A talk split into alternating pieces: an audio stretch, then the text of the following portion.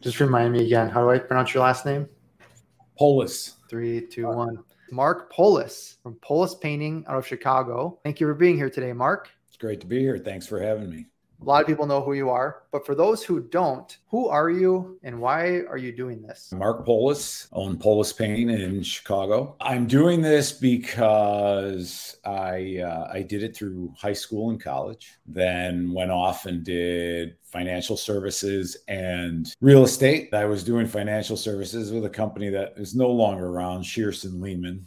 Um, it was a beautiful day like it is in Chicago today at about 78 degrees, sunny. And I was sitting in this, not quite an office, but not quite a cubicle. And I was like, yeah, this just isn't what I was looking for. Did some soul searching, went back out, said, hey, I think I'm going to go back to this painting thing. So it was a rare Midwestern nice day outside. Yes. I mean, perfect. So perfect. if this, if this exi- existential thought happened anytime November through March, you would have said, I like the office life.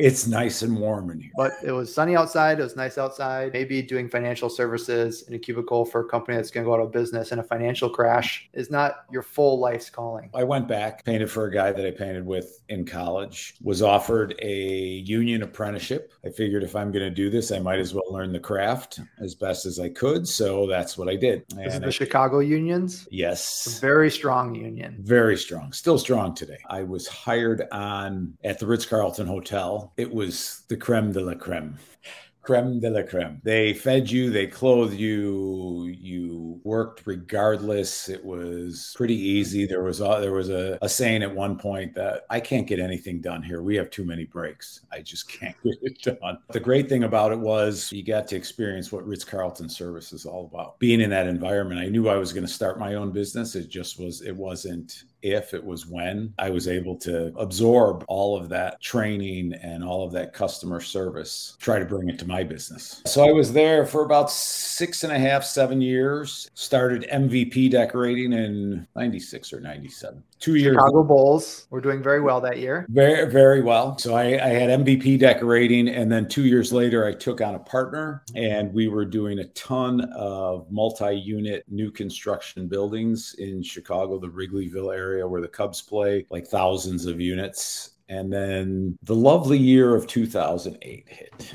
and 2009. And Wait, what type of work were you doing in 2008? New construction, new construction. multi-unit buildings. Okay, I think I see where this is going. Yeah. Talk me and through what happened. Well, all of a sudden, we stopped getting paid. Ooh, this was for work that you were about to do, like work deposits. That, work that we have done. I mean, you know, we had a we had some progress payments, and then all of a sudden, builders went mm-hmm. AWOL, yeah. and they weren't paying, and obviously we weren't either. So I basically that's hard because you'd had 10, 12 years of stability, and oh, after yeah. a decade, you start to stand pretty firmly on the foundation if it hasn't moved in 12 mm-hmm. years. Exactly. Exactly. We had a good go. We had a good go, and then it was kind of one of those things. I didn't make, you know, some of the best decisions. Decided, oh no, I could keep this going with a line of credit. Mm, that wasn't very smart. Sure. Because the money never continued to come in. So. I decided that we needed to split the partnership. It was my brother in law. I took on all the debt hmm. that I just can't do this. Our philosophies were a little different in business and such. So I started in 2009. I started Marc Poulus painting, knowing that my name would be on every job that I did, and the rest is history. Wow. Yeah. I was going to say, so that was 15 years ago, 2008. So after that, you probably went back to the office job, right? Nope. oh, you started again. So we had yeah. a, a rebirth. Yeah. What what gave you the energy? I feel like a lot of people would be beaten down by the 2008 experience, especially when you're going hard into the segment that was hit the hardest mm-hmm. because that had been a fruitful endeavor for 12 years, seemed stable. I don't think anybody saw that coming. Most people would be pretty beaten down, not excited about giving another go. was this a factor of the only thing I know, a factor of this is where my passion lies? What what gave you the idea that you should start a painting company once again? I just looked around and said, wait a second, there's still people out there getting stuff painted and I always looked at it that way too is that, yeah, the new construction market is down and people are kind of tight with their money, but That means they're not doing a lot of major construction projects, but they're going to work on their homes. So let's continue on. For 15 years, and you said, I'll never take on another partner again. That was the worst. No, I it's like, you know, I I always believed in partnerships. I always did. And it was kind of like an old boys kind of partnership was like, yeah, I like you, you like me, you know, we didn't complement each other's strengths and but we did complement each other's weaknesses. So that was kind of tough. How did you not everybody knows this, but you are a partner with Aleph Holdings. What got you interested in doing that? Why would you do that? There's a there's a few reasons. I've been a lone wolf for you know the last 14 15 years. And even when i had a partner i basically did everything except all the painting. I did some of the painting and i did it all. I did books operations project management you know through the garbage whatever it took. And i grew to a point that it was a very comfortable lifestyle business. I always said to myself there's something more. I actually saw you speak in it's either 2017 or 18 at the residential forum in Minneapolis. And you had talked about this thing that, yeah, you know, maybe I see a roll up in the trades because it really hasn't happened. But I said, wow, that's got to be. I looked at it as that's the wave of the future. I thought about it. I went to the first paint by numbers and it wasn't, you know, the partnership thing wasn't out there yet and kind of followed you, saw what you guys were doing. Wheels started turning. And I said, wow, this is kind of cool. One of the things that I think fascinated me the most was that I'm going to have a partner that's willing to dig in, work beside me, and take on part of the responsibility. If I can turn to somebody for, hey, this is exactly what it is. And I've been down the coaching road, I've chased shiny objects. I was like, okay, we could do this. And, and I think I told you this before because in December, I was ready to pull the trigger and I said, nah, I'm going to do the, I think I'm going to do the coaching thing. And then I, I sat back and said, You'll let yourself off the hook.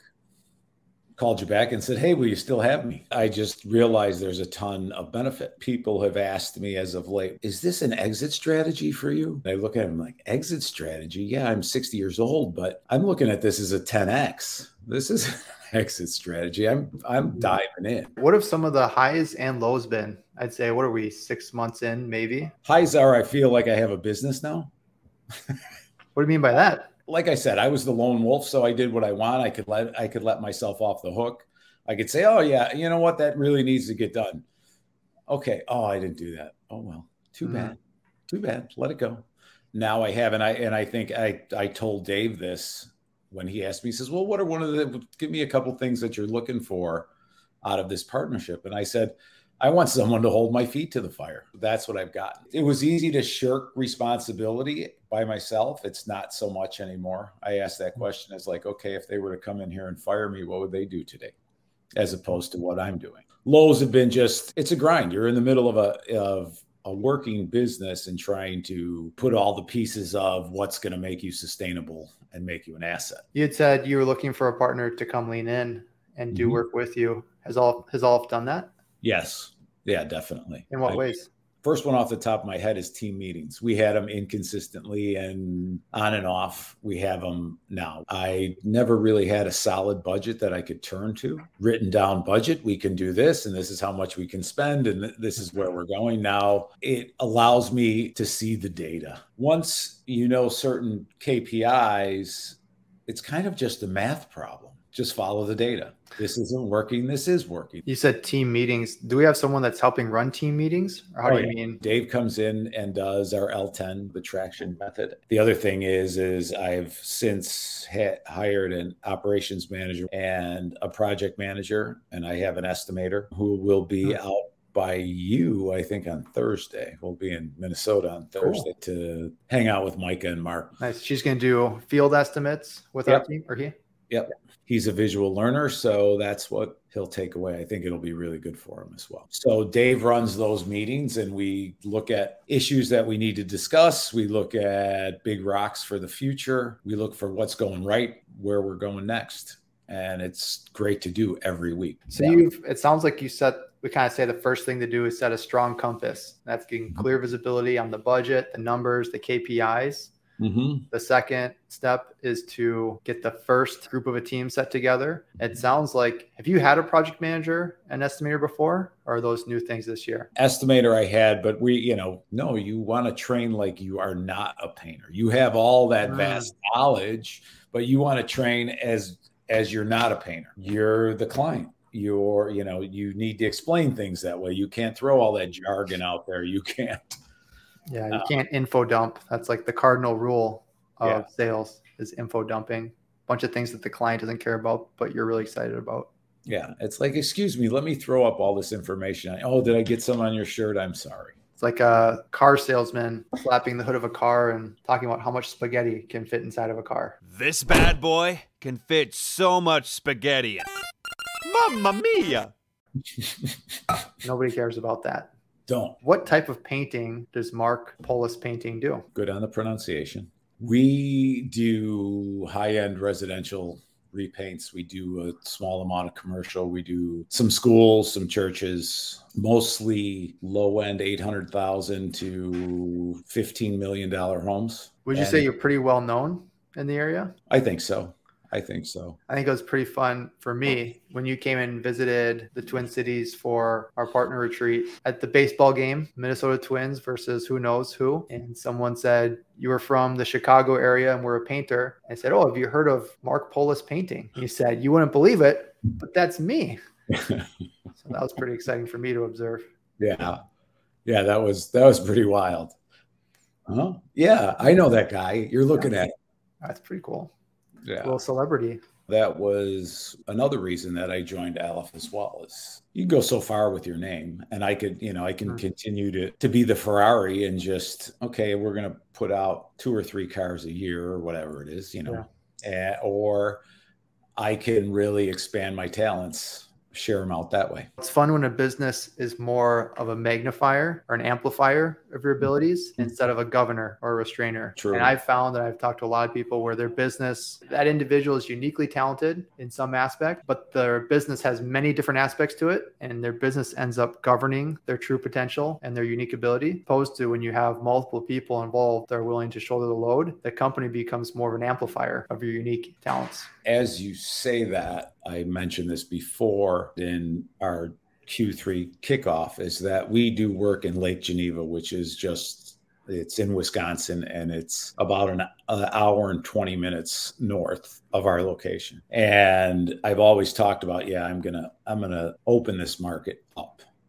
as yeah. opposed and take my talent up there. And I haven't been able to do it because I have all the stuff going on here in the Chicago area. Even though I do have guys that I have a couple employees that live up there, plus my guys from here go up there. I find that is where my unique ability lies is to create those relationships. Now I'm going to be able to spend more time up there doing that. What was Marc like before corporate America? What was the young Marc like in high school and uh, middle school? Middle school, high school, we moved from Chicago proper, west side of the city, which is now kind of a war zone, to a fairly affluent suburb. I was a little. Uh, taken aback at first and then uh, my dad died when i was 13 and i kind of i wouldn't say go out went off the deep end but i had a wild side to me basically I started, you know, I got involved in sports and I wrestled through high school and college. And it was a lot, it allowed me to kind of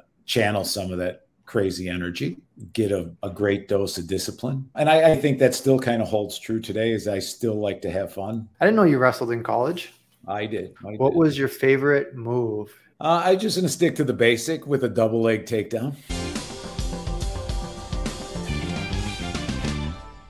Classic.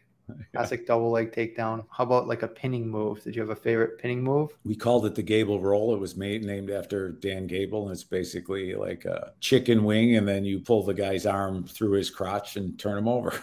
Drive forward. I pull him up onto my knee, and I'm tight. That seems like it'd be very effective. Uh, it was very effective, and I and and it's weird because I, I look at comparisons to painting and wrestling and just in my life. I wrestled and the school i chose to go to in college was not for the academics of it but who they wrestled against. It was Hmm. like who the competition was. And it's same thing in painting it's like i wasn't looking to broadcast everywhere. I just wanted to work with the best. When I wrestled, we wrestled Iowa, Iowa State, Oklahoma, Oklahoma State. We wrestled Penn State. We wrestled all the major powerhouses of the time. That was the reason I went there. I'm like, okay, if I'm going to do this, I want to I want to be against the best. Where'd you go to college? Drake University in beautiful Des Moines, Iowa. Were you pretty good? I mean, you were good enough to wrestle in college. Yeah, I was pretty good. I was pretty good. The college life kind of derailed me a little bit from Yeah. What my mission was there. Sure. Wrestling, like you said, it's a very discipline heavy sport. What is the universe and how does it operate? What do you think about this? I don't know what the universe is sometimes. This is a picture, it's the universe. And then over here it says universe pretending to be individuals. They all look like they're separate entities above ground. It's actually all part of the same hand. What do you think about that? I think there's a lot of truth in that. Ooh.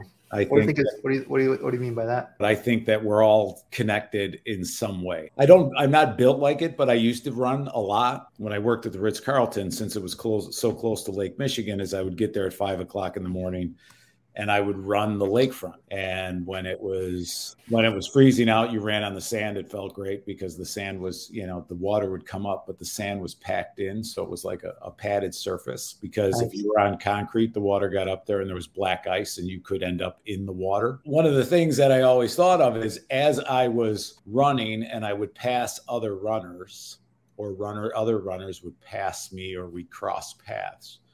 I always felt that, hey, we're all on this same journey together, regardless of pace or ability or anything else. It's just like, hey, The, wait, what did you say you are? the ombudsman. What's The- that mean? Uh, you know, the the go-between, the uh, the representative, the Mm. dignity, not dignitary, but you are the bringer of good faith and goodwill. Hmm. Some early morning running thoughts. I like those. That's it. What else do you think about when you're running on those Chicago mornings? the world is mine. That's all it was. I mean, I like you, have to feel, you have to you have to feel that. I mean, because you run so much. I mean that you it's you in the world, and you have to be part, and you're part of that.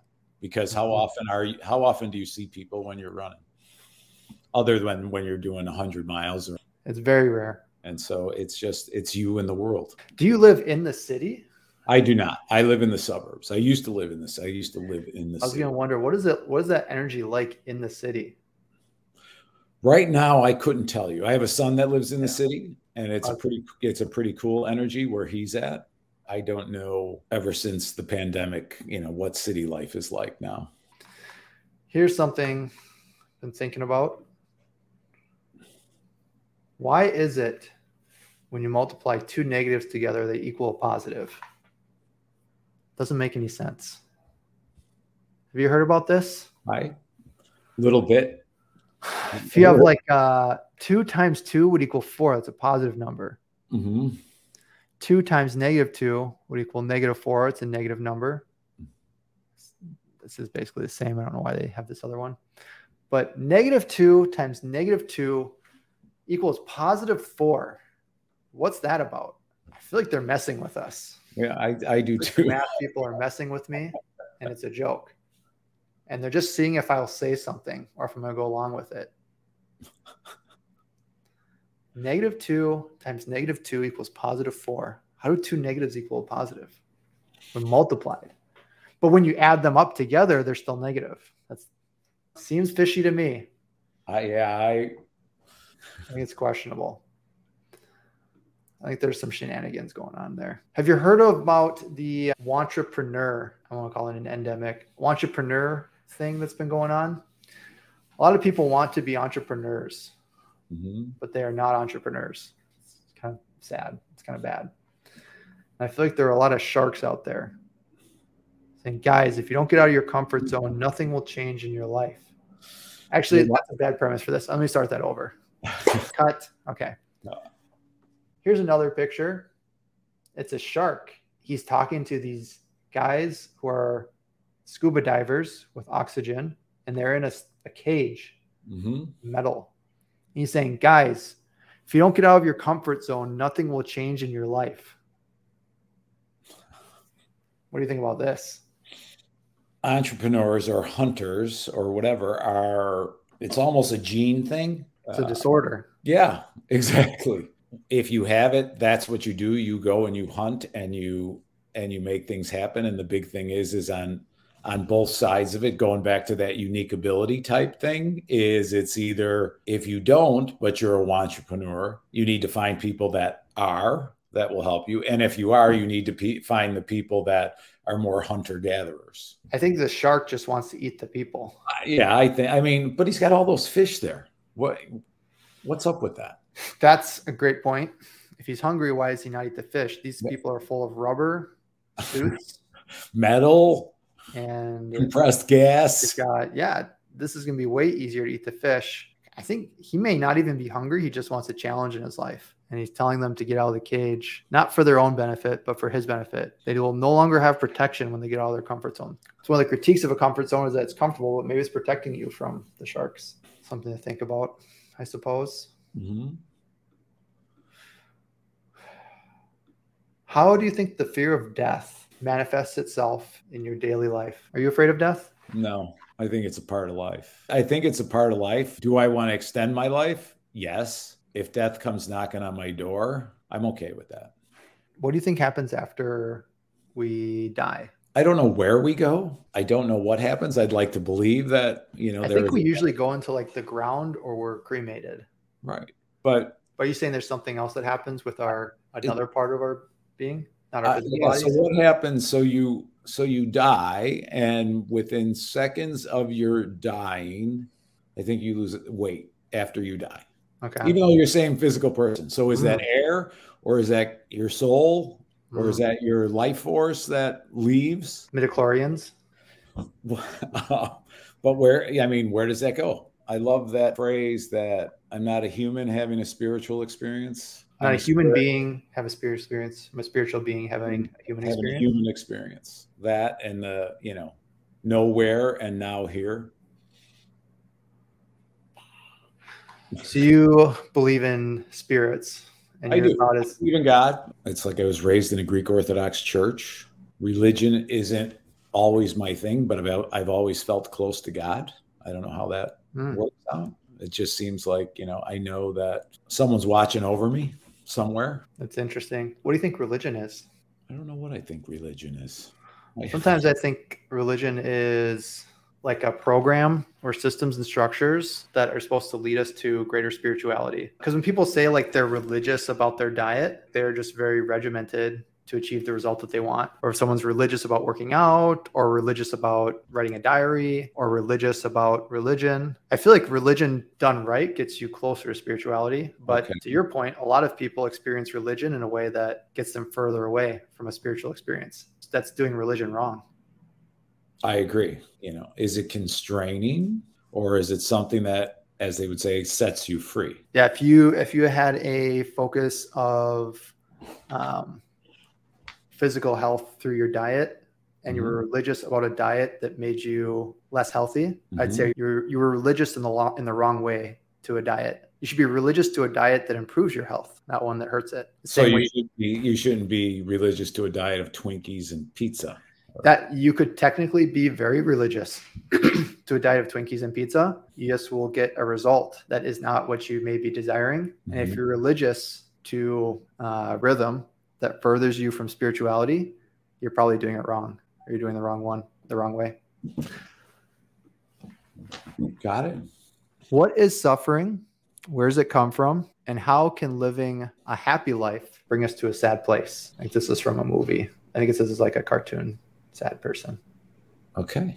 Um, Three questions in there. What is suffering and where does it come from? so is in all life suffering? I don't think there was suffering in the Judeo Christian paradigm of the Garden of Eden. So there's this story, I think Jews hold to it as well, because it's in the Old Testament, which is Mhm. there was this Garden of Eden before man tried to become God, where there was no pain and suffering, from my understanding. So maybe not. So maybe maybe life as we know it today there is no absence of suffering. I'm not saying suffering is a bad thing. And there was a saying that I used to use all the time when I would get overwhelmed, and people are like, well, why are you like that? I said, I'm just addicted to the suffering. I came for the low. You know, that constant striving of it's moving without progress is suffering. You know, the monks that wash dishes for 12 hours or whatever it's i'm not i'm not thinking about what else i have to do or what else i need to do or anything like that it's i'm just washing the dishes and i'm going to continue to do that so i don't know so there's there's a benefit in suffering and that it brings us into the moment and perhaps uh, saves us from existential dread you could say. Maybe so I don't know how to pronounce this guy. Cepheus, maybe Cepheus. He's he's a dude who's pushing a boulder. It's like a punishment actually. He's pushing a boulder up a hill mm-hmm. and that falls down. He has to push it back up. It's like his punishment for trying to cheat cheat death twice. But some would say it's actually a joy to do that because it gives him purpose and meaning. And it's a struggle and it's a challenge that repeats itself over and over. What do we say? We were just saying suffering is life. Suffering gives us meaning, gives us purpose. Suffering lets us know that we're alive. The flip side of that would be what is happiness? What is happiness to you? I'm my happiness is in this guy. It's the progression of continually pushing that ball up the hill or that stone up the hill. Mm. There's progress in it. I think happiness is kind of uh I'm trying to think. It's like I, am I'm, I'm drawing all these things now together from what we've been talking about, and I'm thinking religion and suffering and happiness I think suffering is expecting an outcome or expecting something that that doesn't happen. There's suffering in that. With religion, it's progress because it's, you know, you're progressing if you have a certain religion or a certain faith, you know, whether it be fitness or whatever, you are following that and it's progressing you in a certain direction. That leads you to happiness unless you continue to hold on to the suffering, which is, you know, looking at the horizon instead of looking at where you've come from. Deep thoughts with Marc. I like that. How can living a happy life lead to a place of sadness? Maybe that's what we just talked about. I think if you take happiness as the number one goal or aim is you're shooting for happiness so whatever makes you happy you do and you don't you don't suffer to make it better. You're probably familiar with this this setup. You've probably seen this before. The trolley problem, classic. Mm-hmm. Trolley is on the way to run over some people. You have an innocent bystander somehow is tied to other tracks that is not in danger. You have a lever, you can change the direction of the trolley, saving these five people, but now this person will die who was not going to die. What would you do in this scenario? Marc, would you pull the lever? I'm running away. I don't know what happens. I'm leaving it to fate. I think in that I, I actually think in that in that instance, is this everybody? One suffers so we all can benefit? Is that what that is? Is that these are decisions that different people make? That's interesting. You let fate run its course. I thought you might say that. I set you up here, which is this is uh, a little bit of an interaction saying what's your number? Dm over social media what's what's somebody's cell number? No i mean what's your number? How many people until you should pull the lever are on here right? An n number of people. Is i didn't even capture this. He's gonna he's gonna get run over. He's currently tied to the tracks. I've never seen this one. Oh i did, yeah i didn't see that before this either. is new, this is a new one. So you are tied to the tracks. How many people would require to be on these tracks to where you would pull the lever? Oh this is actually a great question. What's your number, Marc? Who are those people? Not just quantitative. Let's look at qualitative. Who are those people? So let's start with they are strangers you have never met, nor will you ever know. Got to be a lot of people there. Okay. I'll be flat out honest on that. There has yeah. to be a lot of people. Probably like 50. Yeah. Maybe like 20. Yeah, I don't know that. I don't know the answer to that question. This is a tough one. What if it was people you don't know, but you will know because they will forever. Actually, you won't know them. She'll be dead. Um, they would have to be people that you know. You go acquaintances and then close acquaintances, then close friends, then extended family, then close family. That's an interesting continuum to have the thought experiment around. I like you too much to corner you and badger you too hard, though. so I'm not gonna. I'm gonna let you off the hook because I respect you too much. Well, thanks, thanks, because I it's like that's going to be a, a question that haunts me for the rest of the day now. That's a good thing to think about. What is your number? What is your number? Under what scenario? Are we are we self-sustaining here? Do you think the United States is self-sustaining? I mean, I am just a humble painter from flyover country. So there's very little that I truly know. Mhm. From what I understand, the U.S. is one of the best positioned to either be self-sustaining or self-reliant, or have a close sphere of self-reliance in the Mhm. Americas if globalization begins to break down. So right now, we've all benefited from globalization. Well, not all of us, not everybody, which has benefited, you know, specialization and compartmentalizing of production, which with a free trade system and relatively kind interactions between countries, relatively has allowed a lot of things to be produced for a relatively low amount of dollars. So you have a lot more, you know, global GDP, which has created a lot more opportunities to consume. And we all know that consumption is the precursor to happiness. The absence of suffering is happiness, as we were talking about, Mhm. maybe. Maybe. Uh, but yeah, I think the U.S. is well positioned from what I understand. But um, I do know that we have the most guns, so Yeah, seven should be times, okay for a long time with that. seven times as many as any other. You know, there's a reason why we don't have health care. we have an awesome military, I think. His whole argument on population and the population in the U.S. is going down too. And I said, yeah, but we have a secret weapon. We have the border, and we can open it up at any time because people want to be here. You got it. We are the, the we are the coolest country by far, Mhm. and that is I always tell people, and this that is the that is the most important thing that we are cool. That's the most important thing. America is really cool, and people want to be in here. Yeah. and it's cool because of our freedom, relative freedom, right? Our relative democracy and opportunities, the relative opportunities that just don't exist many places. So maybe we'll close on this thought. We all think we're great philosophers here on this show, talking about. How does the economic prosperity of the world continue as nationalism rises and globalization begins to decrease and become more aware of our suffering and maybe the meaning that suffering brings us and the inability to escape suffering that technology is only a tool that transfers the type of suffering that we all experience. As we get rid of our hunger we now experience the pain and regret of gluttony. So we get rid of the pain of boredom we now deal with the the challenges that come with being overstimulated and the inescapable nature of existential dread. So this is a guy standing in a party saying they don't know it's all slowly collapsing. Bro we know we can't change it either. Everyone knows dude you're not a genius. So we love to philosophize here and think that we're all smart and have deep thoughts and in the day everyone's just having fun at the party and maybe that's okay I think at times it is okay just to have have fun at the party. And that is why you are today's guest. Marc is the fun guy. He is the party guy. Marc, if we're going to have fun and party, what are some things we should know about? What can you bring to the party? I don't have to bring gifts. It's like, who are you when you mm-hmm. show up at the party? Bring your real self. Bring your giving self. You're in a club to have fun. Just look happy. Well, on the outside. Marc, I love your mindset. I love how you think about things. I love your happiness and your joy. Thanks so much for coming on the show today. Any Hey, parting thoughts? Is is AI a manifestation of the next evolution? And I think the only thing that helps us is that are we good humans? Because that's what it's going to learn from.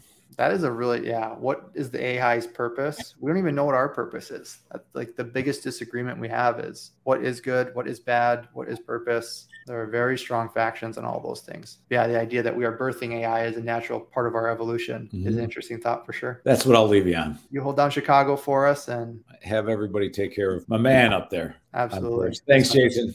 Okay. All right, good job, man. That was fun.